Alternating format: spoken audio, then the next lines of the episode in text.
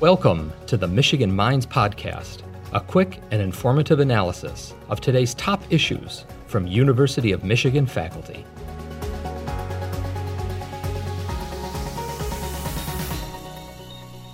Welcome to Michigan Minds. Thank you so much for joining us today. I'm really excited to talk with you and ask you some questions and looking forward to hearing all of the great information and details about your work that you're going to share with me and our audience today. So, can you please introduce yourself and share a little bit about your role at the University of Michigan? Sure.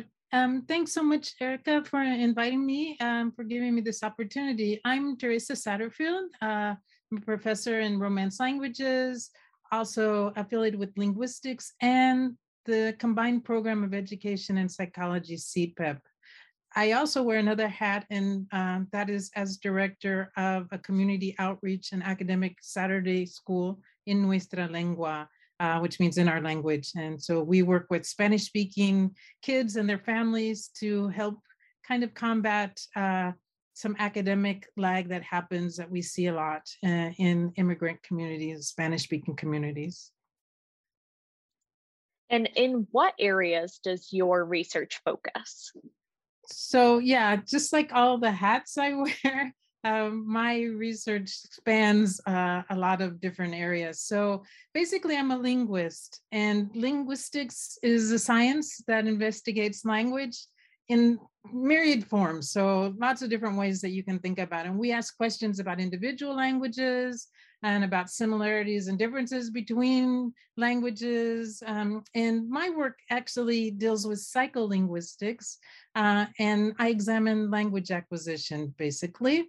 And I'm particularly interested in how people come to learn and speak and read uh, their languages, uh, and especially the syntax, which means how they order, organize the structures that make up the sentences in their language. And also because um, my work has a social component, so I'm really excited and interested on how society influences our languages my work is on on of like a new territory, which is called like sociolinguistic psycholinguistics. So I cover a lot of different areas, um, looking at linguistic knowledge and populations and how people come to speak different languages and how that's affected by the societies and the communities they live in. Such a wide array of focus areas, hats, as you said, and research pieces. And can can you elaborate on what a psycholinguist is? Yeah, so as I said, uh, linguistics discusses and investigates languages across lots of different disciplines. And one of those is within psychology in a way. So we look at how the mind and mechanisms within the mind and brain are related to language. And so for me, I'm interested in how kids acquire language and the mechanisms, the cognitive mechanisms, the mental um, aspects of acquiring a language. And so when we think about how we learned our first language, most of us don't really ever think about that because we did it when we were babies, right? And so it's nothing that you really have uh, a memory bank on.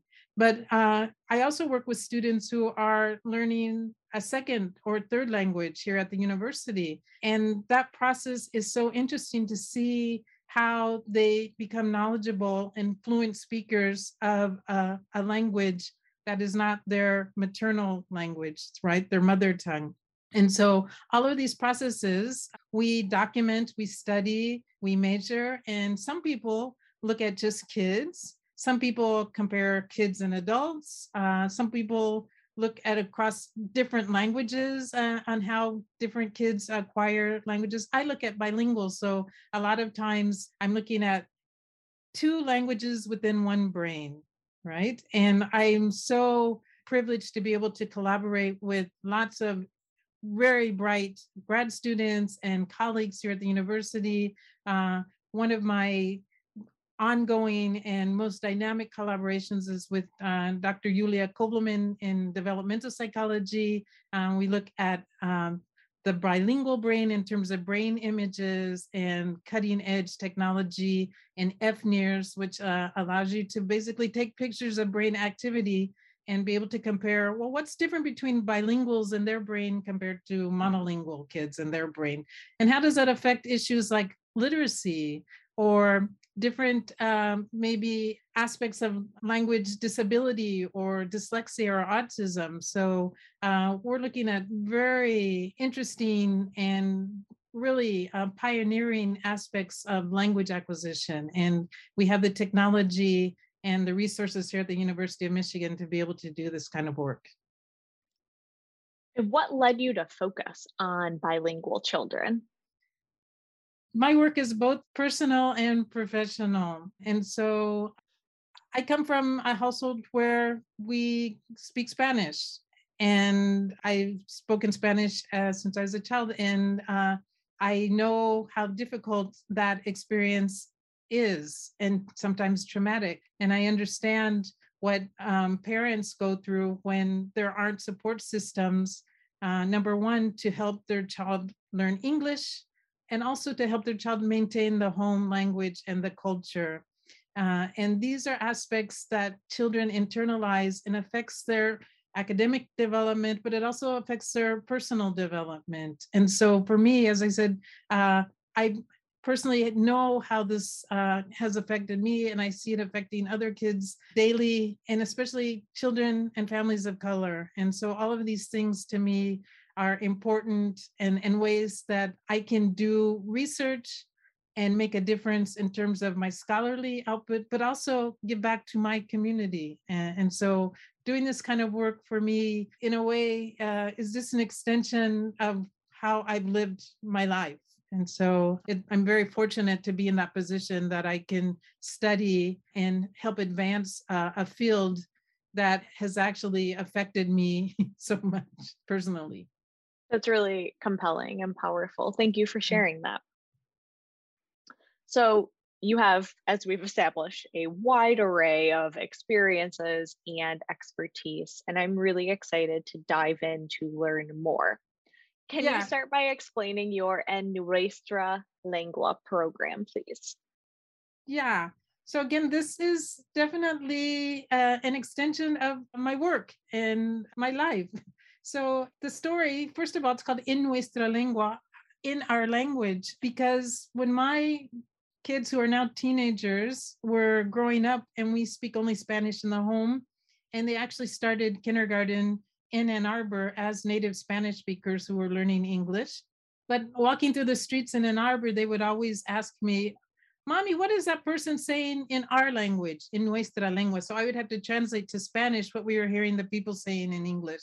Uh, and comes to find out, we kind of did this really impromptu survey among Spanish speaking families that we knew. Uh, there wasn't a program for our kinds of families who wanted to maintain Spanish and make sure that our kids uh, would be able to read and write in Spanish and therefore be bilingual in the long run and not lose uh, a very important aspect of their heritage and opportunities because we all know how the world opens for you if you are very much bilingual, right? Uh, and so back in 2009, we started doing some investigations just very casually, not affiliated with the university or doing anything, uh, just as uh, a couple of parents getting together to see if we could start a play group for Spanish speaking kids. And I made some flyers and I went to the public library and I heard people speaking Spanish and I gave them these flyers and that took me like 20 minutes to hand out my 15 flyers. And so on the day that we had indicated, okay, we're all going to get together on this uh, school playground, hang out and think of something uh, for our kids to play in Spanish, uh, 50 parents showed up with their kids. So we had like 100 kids, right? And we said we have to do something formal. What can we do? I started looking around at the university for resources um, connected with the Ginsberg center connected with really amazing colleagues here at the university uh, who were interested in looking at these populations of parents who are immigrants kids who are mastering english. And, and we put together a program. And the first year was wonderful. It was like beginner's luck. We got a huge grant. Things look like, wow, this is easy. We can do this. and then it all fell apart. and um, we had to start from zero in a way of finding funds. We are not um, funded through the University of Michigan in a dedicated way that we get uh, regular funding from the university. Uh, but uh, we get definitely administrative support and uh, help with uh, publicity in ways that are very um, rewarding and helpful and useful. And, and so um, that's what En Nuestra Lengua is, uh, how it started. And uh, we're a Saturday school that works with a regular primary school curriculum, pre kindergarten through grade five, uh, working with kids in Spanish. So we do language arts, science, math, everything that they do in their regular school day, but we do it in Spanish. Uh, and not only do we work with the kids, but we also uh, help parents by having different workshops and navigating through the US uh, school system with immigrant parents who many times. They're coming from systems that are totally different than what we do here in the US. And there's often this kind of misassumption or sometimes a negative uh, idea that Latinx parents and Latino families don't care about education, uh, which is couldn't be farther from the truth. But uh, there's just a different uh, opinion and different way of thinking about education and the role of the teacher and the role of the parent. So one of our uh, missions is to help parents become advocates for their kids in the way that you have to do here in the US and help them become involved in the school activities and using the model that we have in the US and kind of leaving behind the Latin American or the Spanish speaking model that they grew up with. So that's what En Nuestra Lengua does. We've been doing this for 12 years, so we're tried and true. Um, we have a lot of uh, people who model us. We have been uh, recognized as a program that should be replicated through the US through the Center for Applied Linguistics in Washington, DC. We mentor hundreds of University of Michigan grad students and undergrads uh, who come to us looking for an authentic context of studying Spanish speaking children and families. We also mentor high school students, many of them of color here uh, in the local area.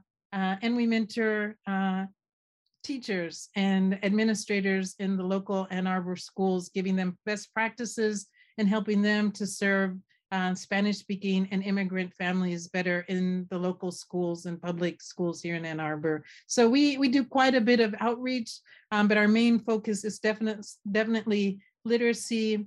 And we know that if you help a child um, maintain literacy in their home language, that actually catapults English. So their English and achievement in um, English, math, science, um, language arts actually progresses as well. So it's win-win for for everyone. What an incredible program. I'm so glad that you shared that full history. It's really astonishing that you know this has become what it is and um, just the way that you you created it um, and i such a fantastic example of public engagement and community engagement work which is what i wanted to ask you next is can you share some of the different ways that you facilitate scholarly and community engagement work? Yeah thank you and you can tell i'm i'm very passionate about this so i uh, I can go on and on. And uh, I'm saying I and me, but of course, this is all a team effort. None of this happens without uh, so many people who are volunteering uh, all of their time and their expertise and putting together so many resources uh, for the good of families and children. Uh, so is is very inspiring. Um, and so for me, again, uh, I am so privileged that my scholarly work can be extended to public engagement work. So when we're uh, documenting our Saturday program and doing evaluations in language, literacy, math, uh, STEM projects on our children, we're also collecting valuable data uh, that hasn't been really um, seen here in the US and especially not in the Midwest US.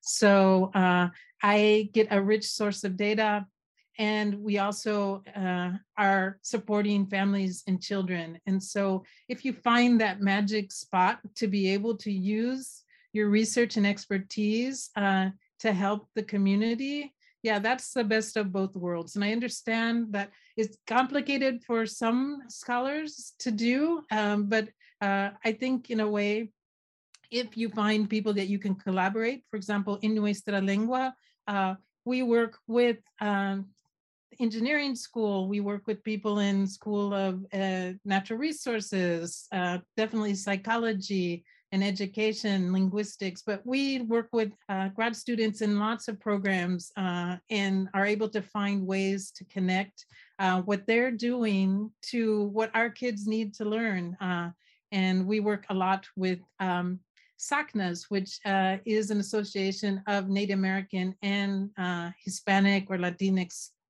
students who work in the fields of science and STEM. And so they are angels um, that come once a year and do a huge science fair. It's one of the highlights of our uh, school year at En Nuestra Lengua.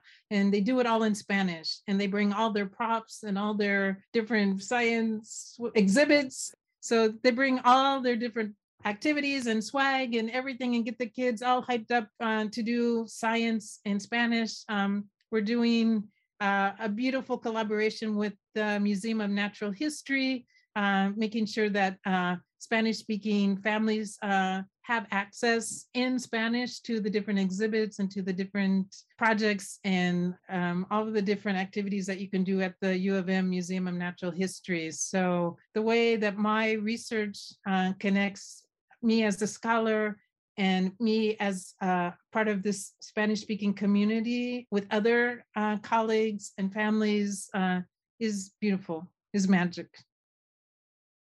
That's so great to hear. So, I want to ask about uh, a different project that you're working on. So, can you tell me about your work regarding ethnic racial identity in small children and language use? Yeah.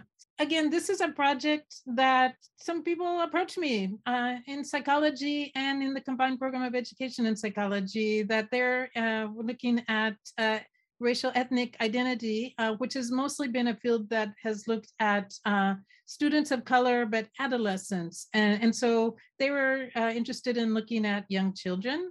Um, so I just made the um, observation that uh, one big mark of identity is actually our language and how we use languages. And, and so um, not to step on the toes of really uh, gifted and uh, prominent scholars like Debbie Rivas Drake here at the University of Michigan uh, or Gianna Umaña Taylor, who are working on ethnic racial identity and now looking across the lifespan. Uh, in my research group, we're looking at this focus of ethnic racial identity as it pertains to language use. And so, uh, how do kids feel about using Spanish and what context do they want to use um, their home language? What context do they want to use English? Uh, how do we get kids uh, motivated to maintain Spanish uh, when they're in situations where they're the only people who speak Spanish?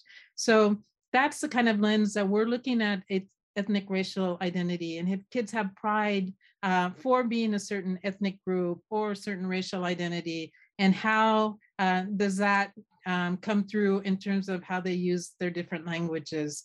So it's it's a very young kind of in research project because again we're looking at these age groups that before uh, the last couple years haven't really um, been uh, investigated and so we have found that kids as young as five years old have a very strong sense of their ethnic identity related to language. Uh, and we published uh, some papers on this fact showing that uh, very young kids know exactly that they're Mexican or Argentinian, right? So that they're Argentinian or Cuban, and um, they they get that entails also um, speaking certain words in Spanish or knowing a lot of Spanish. So uh, that's our contribution to this excellent research that's that's going on uh, about ethnic identity across the lifespan. And you also conduct research on code switching. So, can you first explain what code switching is? And then, can you share how you're studying this from a linguistic perspective? Code switching originally is from a linguistic perspective. So, the uh, original studies and the use of the term came about from the 1920s with linguists who were uh, studying indigenous populations in the US and wondering uh, how they were going back and forth between different languages and dialects.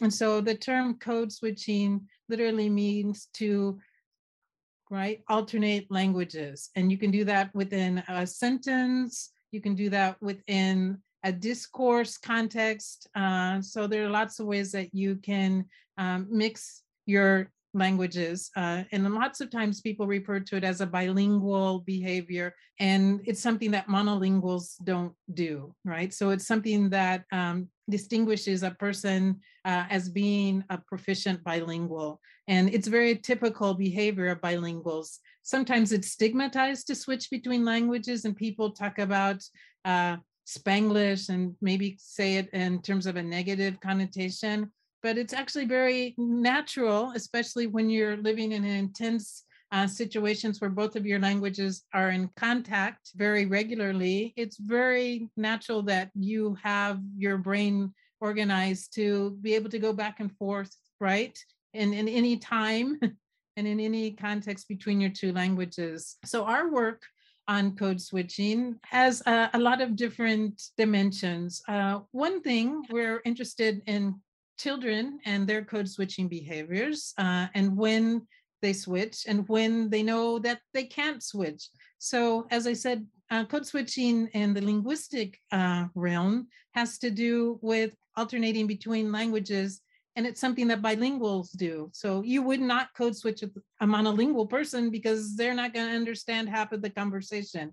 And small kids seem to know intuitively who they can switch with and who they have to just maintain the same monolingual um, kind of mode. So that's really interesting to us how children pick up on the cues that give them that kind of knowledge.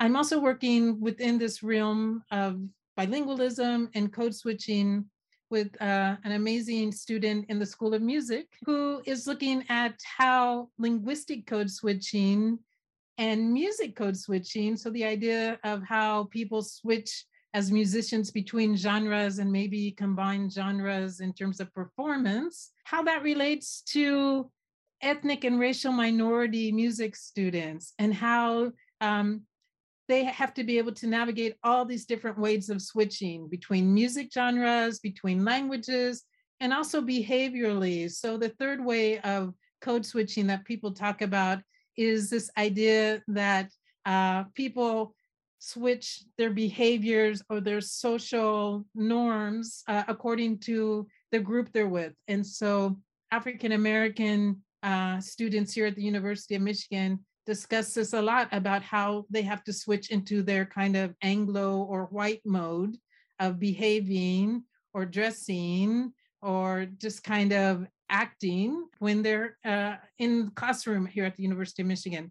So in our study, with the music, we look at all these different aspects of behavioral code switching and music code switching and linguistic code switching and come up with a model that shows just how exhausting it is to be a student of color and have to be able to navigate all these dynamics and switches uh, whereas a person who's a part of the dominant group basically can maintain their same persona and language and music genre because everything was already kind of fit for them. And so they, well, they have the luxury of kind of maintaining their one way of being without having to go through all of these switches. And so um, our work is showing how the daily experiences for students of color, beyond having to study beyond having to be working and maintaining right their livelihoods is just this kind of tiring exercise of switching in terms of so many aspects of your life.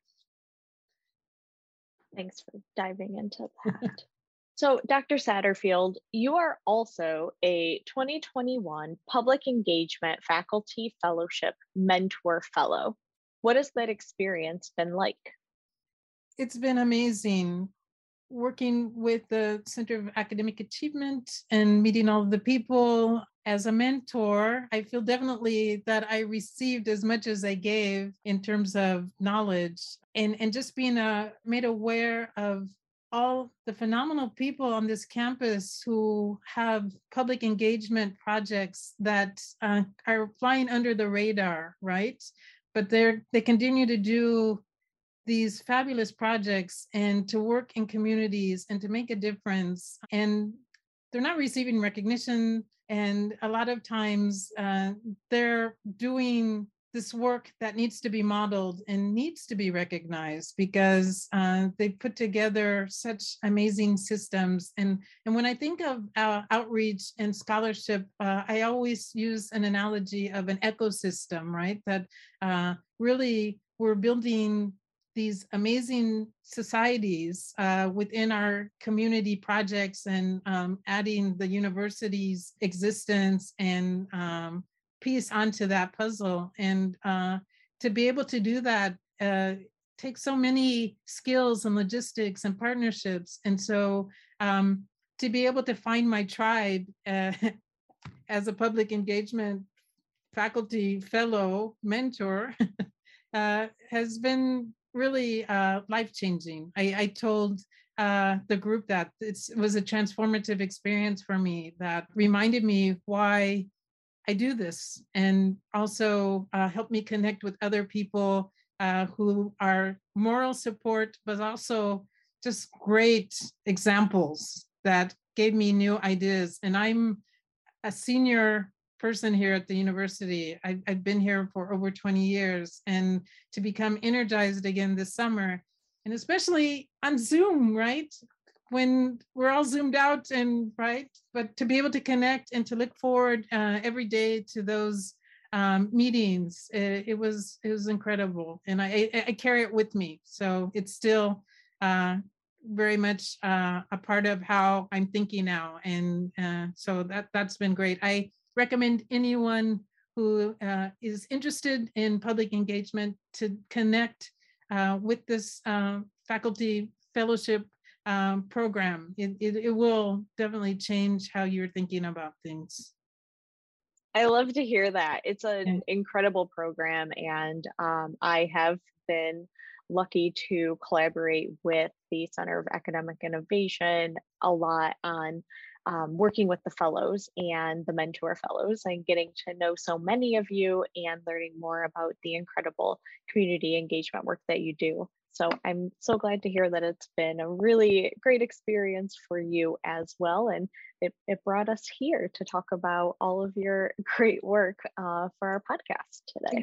Exactly. I would not have known that uh, this kind of opportunity existed. So thank you for that. And yeah, and for being a part of the fellowship program. So uh, again, it's the opportunities are there, the resources are there, uh, are here at a place like Michigan. We just need someone sometimes to to show us the way. Yes, absolutely. Okay, so we're running out of time, and I want to ask you uh, something that is one of my favorite questions to ask. What is a key takeaway that you want everyone listening to remember from this conversation? Yeah, so this is an amazing question. So I'm going to dive in deep to something very specific that's a pet peeve of mine. Uh, and here's what I want people to take away from people who, uh, like me, are scholars on language and bilingualism and communities and immigration and things like that.